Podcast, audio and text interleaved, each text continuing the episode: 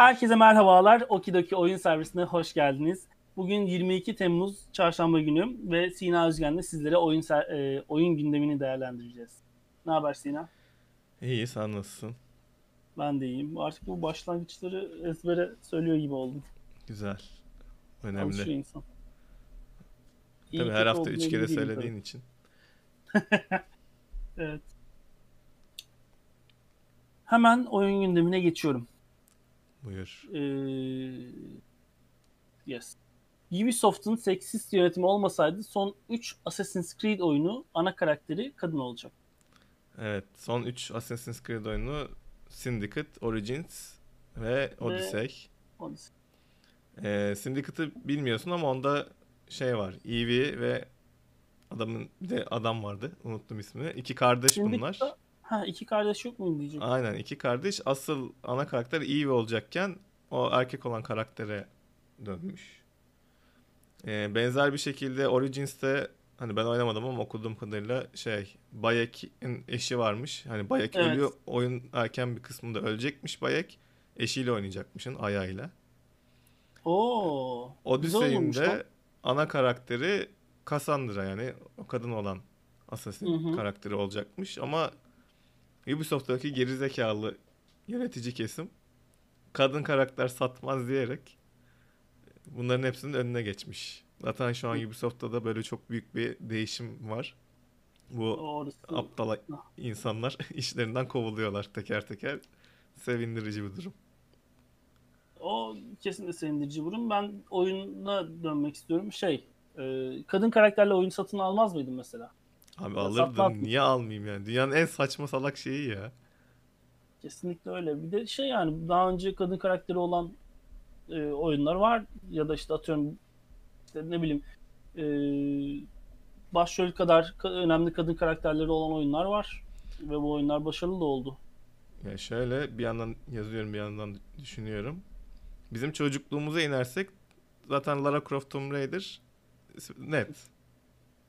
Orada başka bir tartışma var sanki ya. Tamam, evet, üçgen meme hani seksi ama sonuçta oyun karakterler arasında en bilindik kadın karakterlerden biri o, ikonik o anlamda. Bir de Mario'daki Prenses Peach yani. Evet ama onda da Prensesi kaleden kurtar muhabbet. Evet, sen oynamıyorsun. Ha bir de var. Metroid, ikimiz de hiç oynamadık ama Metroid böyle Mech Suit gibi bir karakter var, 2 boyutlu. Mario gibi düşün oyunu. Ya tam değil ama aklımda canlansın diye söylüyorum. Oyunun sonunda o karakterin kadın olduğunu öğreniyorsun. Mesela ne güzelmiş. O çok eski jenerasyon için ilk büyük kadın karakter. Bir de No One Lives Forever vardı. Onda da No One Lives Forever güzeldi. Evet, kadın bir ajan karakterini canlandırıyor. Kadın ajanımız vardı, aynen öyle. Günümüzde de Horizon Zero Dawn çıktı. Aloy diye bir karakter var. Ana karakter kadın ve tamamen onun hikayesini oynuyorsun. Hani Witcher'ı al, Geralt'ı çıkar. Aloy'u koy. Yani fantastik değil. Oyun çok ayrı bir evren de. Anladım. Open world. Aynen. Beyond Good and Evil'da sanki bir kadın. Evet. Jade karakter vardı. Tam sayılmayabilir ama Portal'da kadın karakterle oynuyorsun. Cheryl mı? Emin değilim. GLaDOS'ta zaten yine cinsiyeti yok ama. Ya GLaDOS müthiş. Gerçi Laura bakınca var. Ya. Evet. En son Last of Us'tan Ellie var. Evet. Walking Dead'den Clementine var. Var oğlu var yani. Böyle say bitmez. Ve yani bu saydığımız oyunların çoğu başarılı, satmış. Evet, hepsi çok kaliteli oyunlar yani. Demek ki kadın yapınca satmayacak endişesinin ne kadar yerinde bir endişe emin değilim ama. Salak ya, başka hiçbir şey değil yani. Belki şöyle düşünmüş olabilir. Bir Assassin's Creed oyununun lore'undan gelen yani Assassin's Creed'den gelen bir şeyse nasıl diyeyim? Bu bizim geleneğimiz gibi Assassin'ler erkek olur gibi bir hani bunu değiştirsek acaba tepki alır mıyız gibi bir endişe varsa belki. Bir uydurmaya çalışıyorum şu anda, bilmiyorum yani. Ya bence düşünme yetisi olmayan bir kişiymiş kendisi. Kesinlikle. Origins'teki en azından Aya benim bayıldığım bir karakterdi yani. Keşke onunla oynayabilseydim. Yani bildiğim kadarıyla Eevee de bayağı sevilen bir karakter. Odyssey içinde hani sen de konuşmuştuk daha önceden. Yine daha çok seçilen karakter Kassandra'ymış. Zaten o oyunun ana karakteri gibi lanse edilen oydu daha çok. Aynen. Ama şey güzel oldu yani işte kadın erkek seçebilme yani Odyssey'de pek bir sıkıntım yok yani. Ana karakter kadın da oynayabiliyorsun, erkek de oynayabiliyorsun. Öyle olsun. İsteyen istediğini oynasın yani hani. Eğer çok spesifik bir hikayen yoksa. Ha, onu diyecektim. Sen söyle istersen. Ya mesela Witcher'da Geralt'ın hikayesini oynuyorsun ya. Witcher'da Hı-hı. o yüzden zaten dişi Witcher olmuyor. Evrende öyle bir şey yok. Kadın Witcher. Hı-hı. Hani öyle bir hikayenin önüne geçmiş ama bence bu seçimler. Çünkü çok net bir şekilde hani işte Bayek'i öldürmek olsun. İki kardeşten kadın onunla ön plana çıkarmak olsun. Bence zaten aslında istedikleri şey kadın karakterleri öne çıkarmakken birazcık mecbur kalmışlar. Öyle bir hissiyatı alıyorum. Katılıyorum. Yani Origins'te Aya ile devam etseydik hayatımıza bence daha güzel bile olabilirdi. En azından başka bir motivasyon daha olurdu. Lan tontiş. Bir kedi kaosu. Her programda bir olayı var. Evet.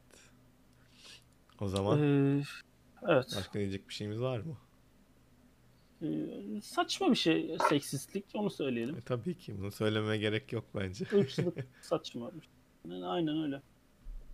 Var ya, söylemeye gerek var yani, söyleyelim. Ama yani söylemeye gerek yok şu anlamda yok diyorum. Zaten herhangi bir beyin belirtisi olan insan bunu bilir. Olmayan da buna karşı çıkar. O yüzden yani. Katılıyorum. Yani diyecek çok bir şey yok buradan. Evet. O zaman devam ediyorum. Evet, Sucker Punch'ın iptal eden oyunu Prophecy'yi gördün mü? Gördüm. Yaklaşık bir 10-15 dakika arası bir gameplay videosu var. Ya ben niye iptal edildiğini çok merak ediyorum. Şu an hani arka planda ne oldu, ne bitti. Çünkü oyun evren olarak bayağı ilgi çekici duruyor. Mekanik olarak çok takoz duruyordu ama onların düzeltileceğini düşünüyorum. Hani onu, oyunu o şekilde bırakacaklarını hiç zannetmiyorum. Ben de öyle düşünüyorum çünkü çıkmamış oyunun trailerını izledik biz sanırım. İnternette The Prophecy yazarsanız, Sucker Punch The Prophecy yazarsanız bulabilirsiniz trailerını. Ama çok güzel detaylar bulmuşlar. Mesela? Yani şöyle dünya ile etkileşip oyununa yardım edecek ya da oyununa takoz olacak şeyler vardı. Mesela şöyle, işte birilerinden en azından trailer'da birilerinden kaçıyorsun. Mesela merdivene çıkıp merdiveni aşağı itebiliyorsun. Evet, bu güzel. Oyuna güzel bir şey yapılmış. Ya da bir yerinde mesela bir iskele gibi bir şeyin altında sürünerek gidiyorsun. Seni fark ettiklerinde bir şekilde seni fark edebiliyorlar. Seni fark ettiklerinde iskelenin üstündeki olan adamlar kılıçlarını iskelenin aşağısına sokmaya başlıyor. Orada bir de şey hoşuma gitti benim. Normalde böyle işte vent tarzı yerlere girdiğin zaman Hı-hı. yapay zeka asla görmez seni. Yani hep safe Aynen. noktadır orası. Bu oyunda mesela orasının bir safe nokta olmaması güzel bir detay. Evet, beni de çekti açıkçası. Bir tek şeyler garip geldi. Bu abimiz alkemist gibi böyle ne bileyim yani kimyası iyi bir abi herhalde. Bazı maddeleri var. Atıp İşte patlatıyor, bazı maddeleri atıp rakiplerini yakıyor falan. Artık ne atıyorsa, ne toz gibi bir şey atıyor artık, ne olduğunu bilmiyorum. Ya da taş parçası mı? Onu ben de bilmiyorum. Orada bir şey. Ama genel anlamda ben oyunu beğendim. Dünyasını da beğendim yani işte. Gene Orta Çağ'da geçiyor. Ya evet. Orta Çağ mı denir? Belki biraz daha sonrası olabilir. Yok, yani bilmiyorum. Bana şeyi hatırlattı birazcık. Yine Assassin's Creed Syndicate'daki İngiltere, Londra, oraları, o dönemleri hatırlattı. Evet. Daha endüstriyel bir şehir gibi duruyordu. Alchemist dedin. Ben de Fullmetal Alchemist diye bir anime serisi var. Bayağı da sevilen zaten Hı-hı. bir seri. Hani belki onun fanlarını bile çekebilirdi. O kadar ekstrem bir örnek değil. Daha böyle birazcık gerçekçiliğe dayanan bir kısmı var gibiydi ama belki de onun fanlarını da çekebilecek bir oyunmuş. Bir de hani bayağı da yapılmış, böyle seslendirmesi, karakterleri bayağı yapılmıştı. Oynanış olarak da ben şeye benzettim. Özellikle birebir kombattaki kısımları Last of Us'a benzettim. Evet böyle... yani sen söyle. Şey işte çok bir şey söylemeyecektim. Hani öyle birebir kombat ağırlıklı, her rakibinin kendi ağırlığını hissettirdiği, böyle bütün orduyu bir anda kesmediğin, gerçekçiliğe yakın ve karakteri zorlayan tırnak içinde bir yapısı var. Aynen vardı. Ben de onu diyecektim. Şey yani hani öyle blokla vur ya da işte counter yap vur gibi bir şeyden öte rakibinin ne yaptığını beklemen gerekiyor, işte bakman gerekiyor falan. Gerçi bizim izlediğimiz trailer'dı sonuçta. Hani oyun için ne kadar gelişir, iyi olur bilmiyorum. Trailer'larda hep bir tık iyi oluyor ya böyle dövüş sahneleri falan. Ya evet ama bu oyunun hani iptal edilmiş, o kadar da iyi değildi bu arada. Yani o takozluk hissediliyordu. Ha, tam tersi bir şekilde ama bence oyunda daha iyi bile olurmuş. Ya açıkçası çok merak ediyorum niye iptal edildiğini ve ne zaman iptal edildi. Çünkü işte Ghost of Tsushima bu şey çıktı. Bu yıl çıktı. 2020'de çıktı. Hı hı. Bir önceki oyunları Infamous Second Son'da 2013'te falan çıktı sanırım. Bir bakacağım hemen ona. Ya arada yine 2014'te çıkmış. Hah, 2010 yani işte, ya arada yani bir oyunun geliştirme süreci 3 sene aşağı yukarı. Hani bu oyunu evet. Acaba 2 sene falan geliştirip sonra tamamen bırakıp geri kalan sürede onu mu yaptılar? Niye iptal edildi? Bilmiyorum. Merak ediyorum. Peki şey olma ihtimali var mı? Yani hani bir noktada samuray oyununa dönmüş olma ihtimali var mı bu? Hiç alakası yok. Şey biliyorum yani hani dünyanın alakası yok.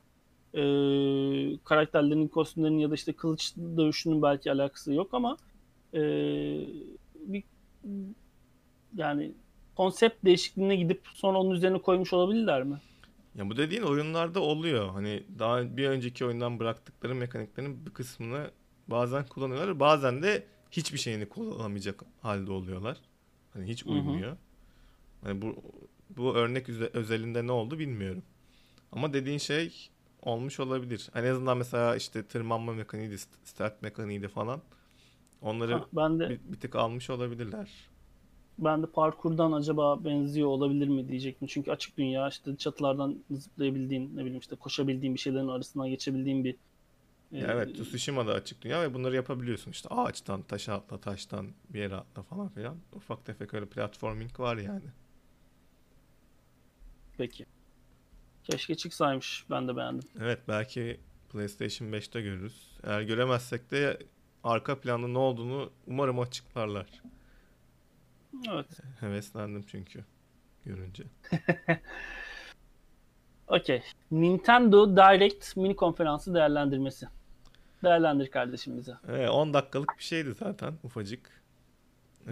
İlk önce Cadence of Hyrule diye bir oyunu açtılar. Bu bilgisayarda Steam'de Crypt of the Necrodancer diye bir oyun var. Sanatlar evet. Programdan sonra bahsetmeyi iyice planlıyorum. Ritime göre hareket etmen gerekiyor oyunda. Hani şarkı çalıyor, sen de klavyenden ya da işte gamepad'inden ona göre hareket ediyorsun sürekli. Bir ritim slash dungeon crawler oyunu. Hani dungeonlar var, sürekli bir level'a geçip oyunu bitirmeye çalışıyorsun. Ben aşırı seviyorum. En başta sevme sebebim soundtrack'inin çok kaliteli olması.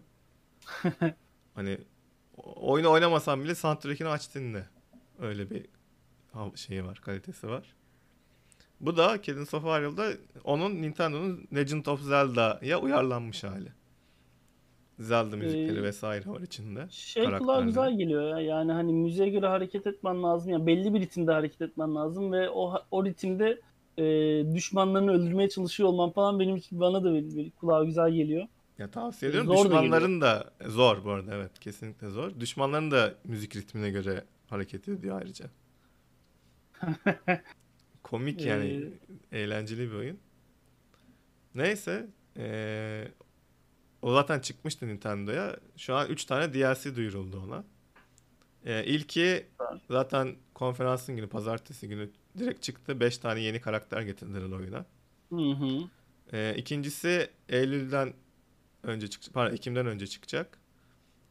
39 tane yeni şarkı gelecekmiş ki 39 yeni şarkı zaten bir oyun demek neredeyse. Çok iyi. Son DLC'si de şey olacak. Yeni bir hikaye görevi ve yine yeni şarkılar diyor. Bayağı zengin bir içerikle geliyor. Peki ben yani şarkılar sevindim. Yeni olunca tabii ki oynanışı birazcık değişecektir ama yani oyun sonuçta aynı bölümler olacak. Yani mesela bu ikinci söylediğin Melody Pack 39 tane yeni şarkı geliyor dediğin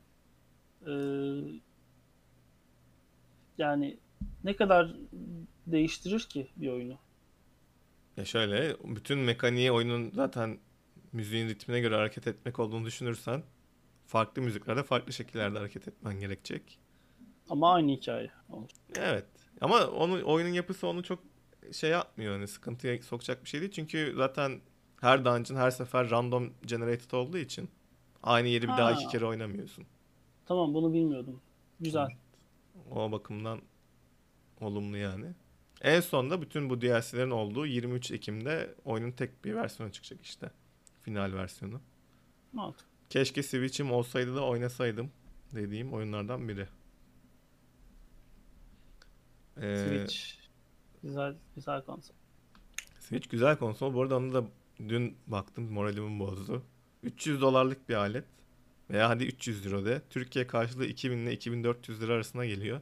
Türkiye satış fiyatı 4000-4500 lira arası. Oh. Canım acıyor. Gerçekten.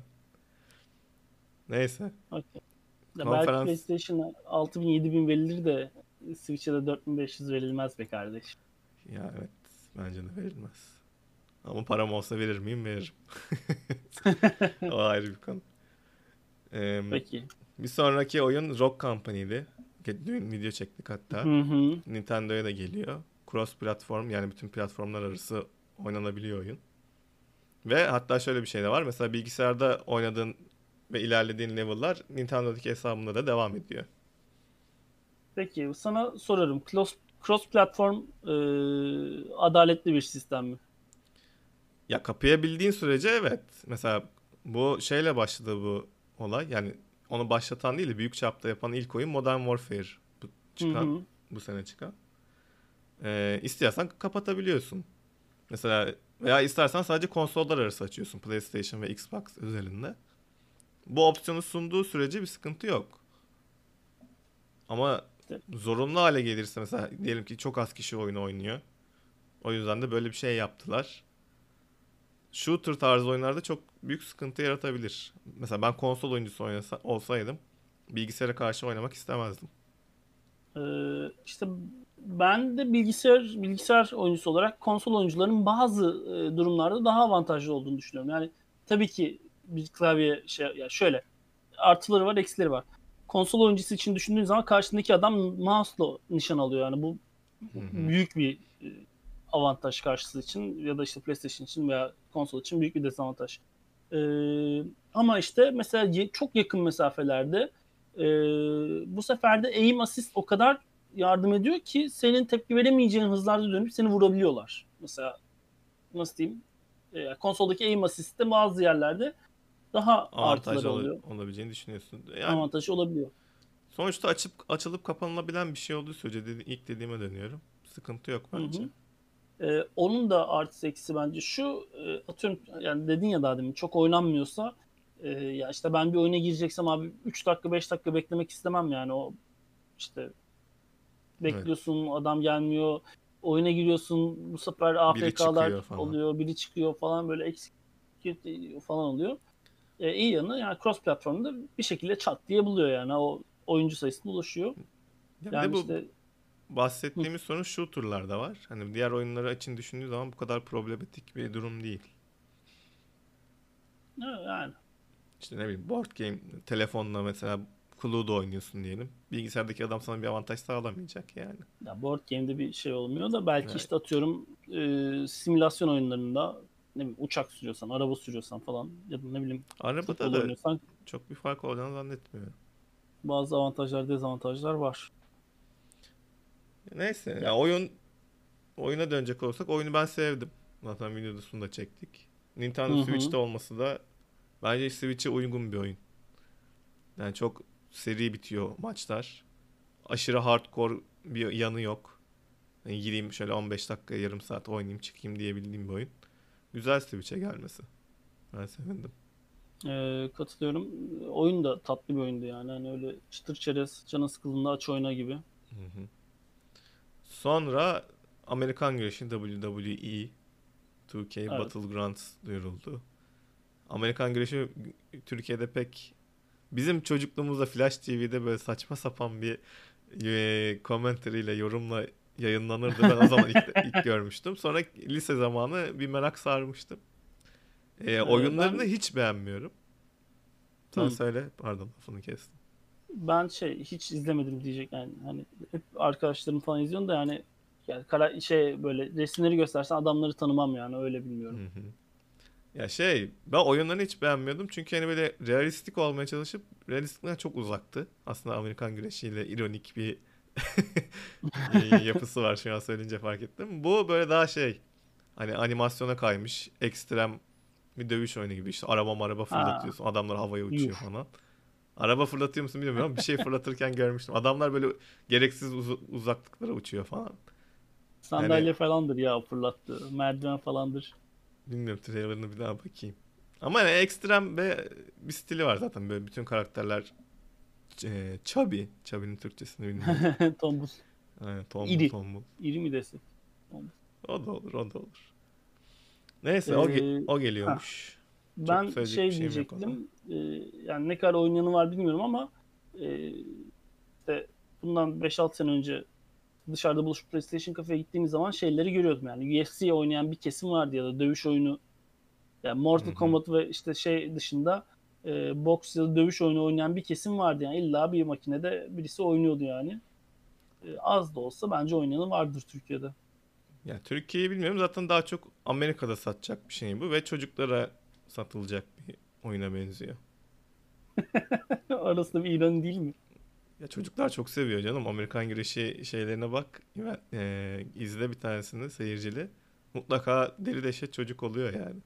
Yok, ona katılıyorum da Amerikan güreşin oyununun çocuklara yapılması birazcık değil mi? Böyle milleti uçurabildiğin, sandalyesini kafasına sandalye geçirebildiğin bir oyunun. ya orasını doğrusu ailelere bırakıyorum. Aynen. Ben çocukken Mortal Kombat oynadım. Bence Amerikan güreşçilerinde sıkıntı yok.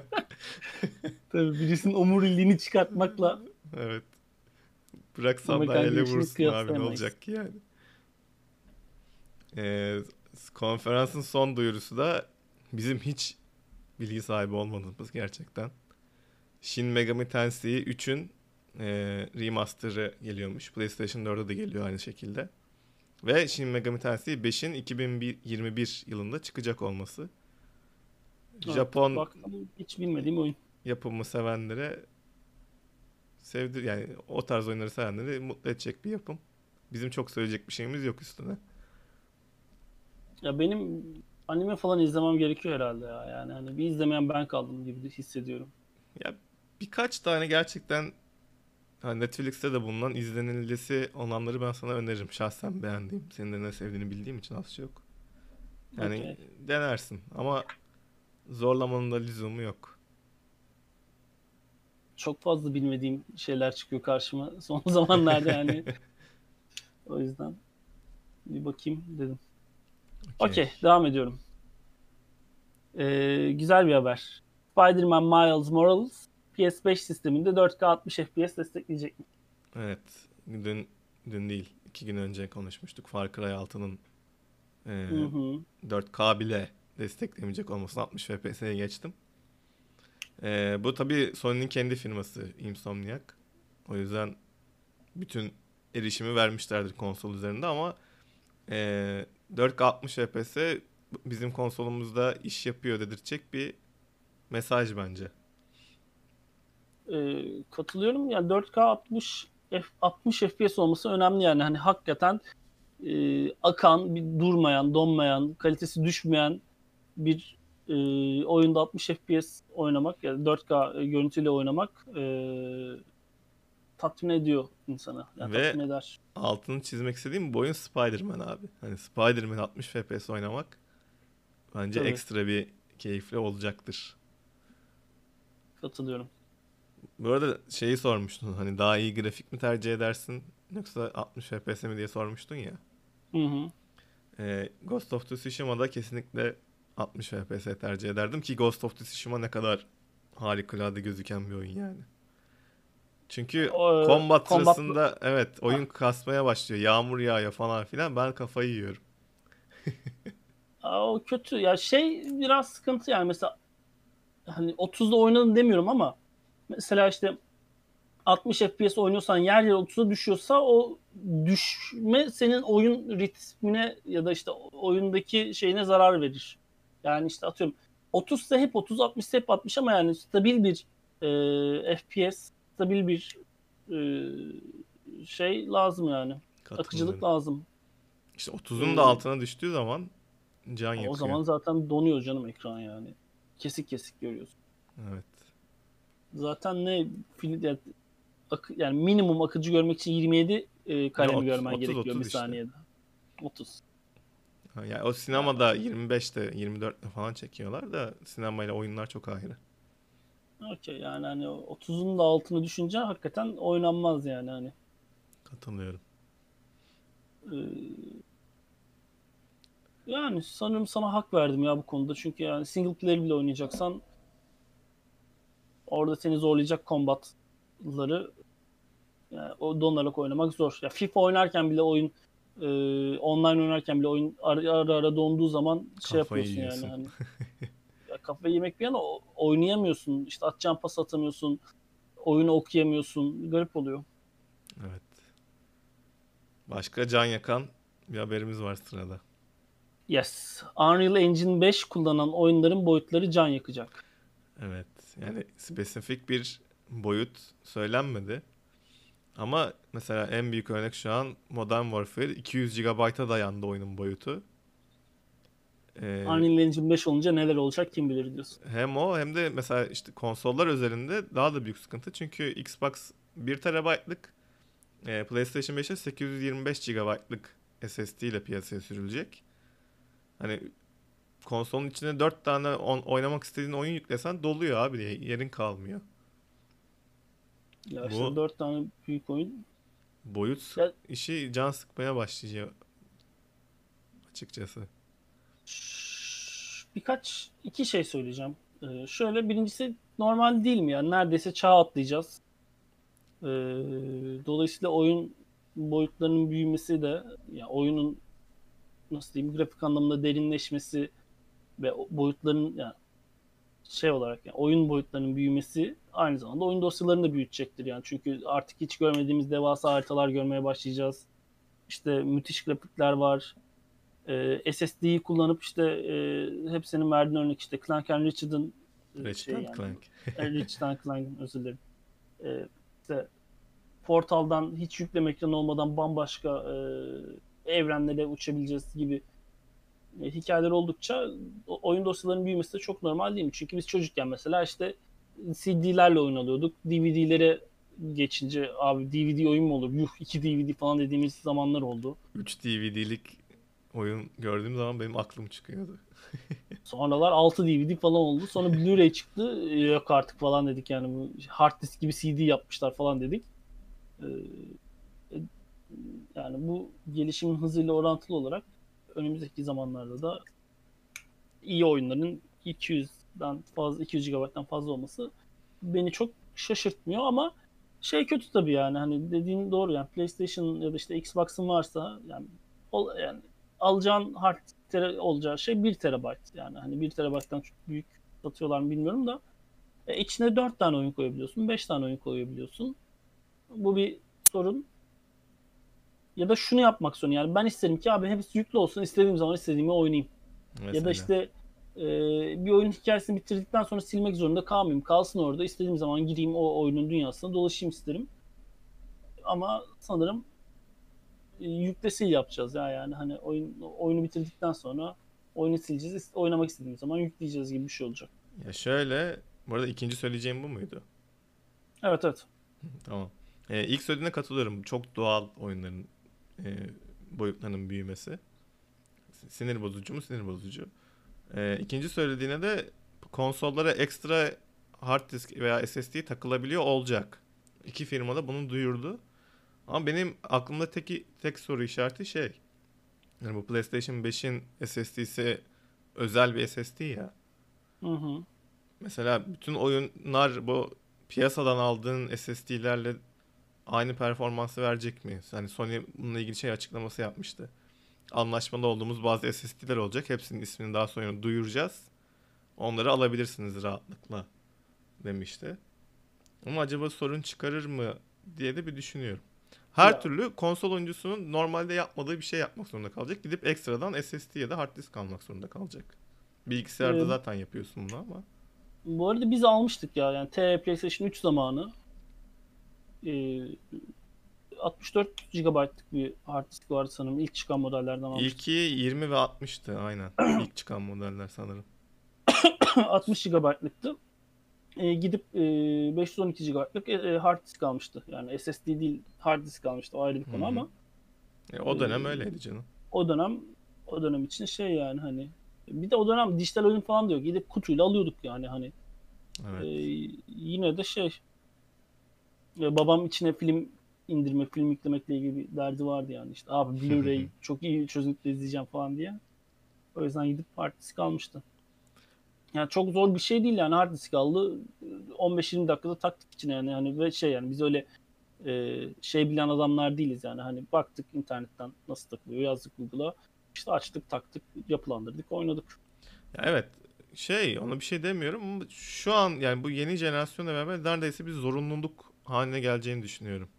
Yani sizinki opsiyonel bir şeymiş. Evet. Şimdi bu jenerasyonla beraber bence bu bir zorunluluk haline gelecek konsol kullanıcısı için. Ya da bazı oyunları yükleyecek yani. Hani sürekli yüklük atıyorum işte. Yani ama bitirdiğini silecek mecbur. Aynen öyle. Hikayeli oyun varsa sallıyorum işte Last of Us 2 oynadın, bitirdin. Baştan oynamazsın herhalde. Sil yani gibi bir şey olacak. Evet. Online oyunları tutarsan sallıyorum FIFA'yı ne bileyim işte Modern Warfare. Artık ne oynuyorsun Fortnite. PUBG mi oynuyor ne oynuyorsa onu yüklü tutar. O zaman haberimiz. Geçiyorum. Buyur. Yes. Rocket League free to play modeliyle sadece Epic Games Store üzerinde indirilebilir hale gelecek. Evet, Epic Game vs Steam savaşı büyümeye devam ediyor. Tarih verilmedi ama Rocket League bu yaz yani herhalde muhtemelen Ağustos'ta olacak artık. Bu yazdan itibaren Steam'den satışı kaldırılacak. Epic Game üzerinden bedava hale gelecek. Ama Steam üzerinde sahip olan kişiler hala da bütün güncellemeleri, işte kozmetik paketlerini vesaire almaya devam edecek. Sadece yeni oyuncular Steam üzerinden ulaşamayacak. Peki biz niye para verdik? Ya 5 sene olmuş oyun çıkalı hani. 5 sene boyunca oynamak için vermiş olabilirsin ki oyun ucuz bir oyundu. Aynen zaten bir 6 ay oynadıktan sonra baktım bu iş beni aşıyor deyip bıraktım.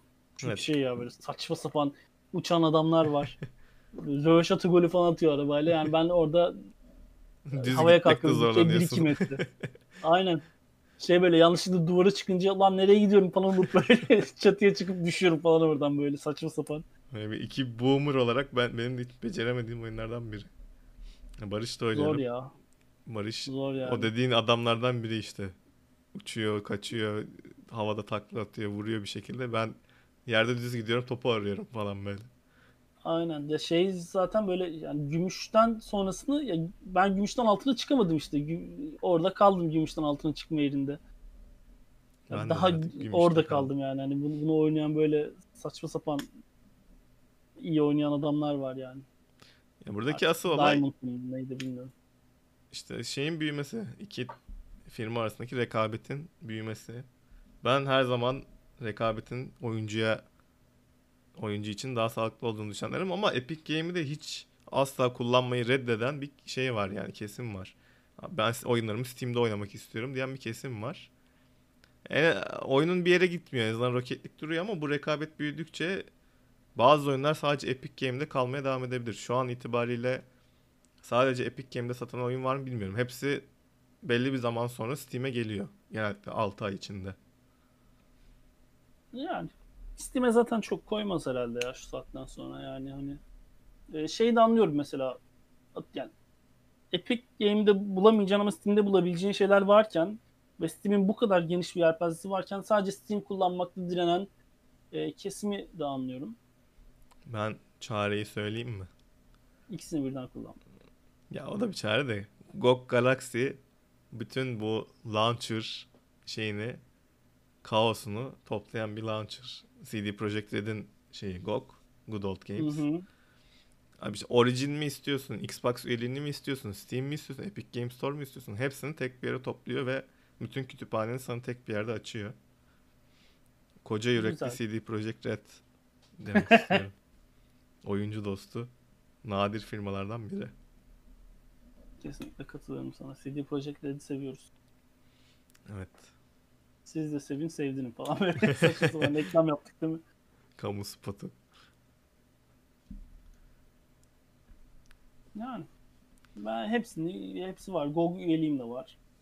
Ben de hepsini kullanıyorum da gerçekten bazen acaba bu oyunu şurada üyeliğim de var mıydı ya da şu oyunu burada almış mıydım falan diye böyle bakmam gerekiyor. O yüzden GOG Galaxy bayağı yardımcı oluyor yani. Güzel. Bir de evet, bir şey daha eklemek istiyorum. Lütfen. Yine gündemde olmayan bir şey. Mafya'nın gameplay'i düşmüş. Ben istemedim. İzleyip artıp izleyebilir insanlar. Sen izledin mi? İzledim. Çatışma mekanikleri ve yapay zekası çok geride kalmış. Ama grafik ve atmosfer olarak iyi duruyor. Yine de asla ve asla ön sipariş vermezdim. Çünkü ikinci ve üçüncü oyunun portları hani sıkıntılı çıkmıştı. Hı-hı. O yüzden çıkmasını bekleyeceğim diyorum. Mantıklı. Ve bitiriyorum sözlerimi. Okey, ben de o zaman sana teşekkür ediyorum Sina. Ben de teşekkür ederim. Bugün yine iyi konuştuk. İyi konuştuk zaten, zaman olarak yarım saatten fazla oldu sanırım.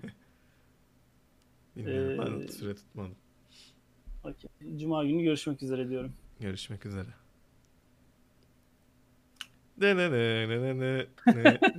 Hep sen mi söyleyeceksin ya?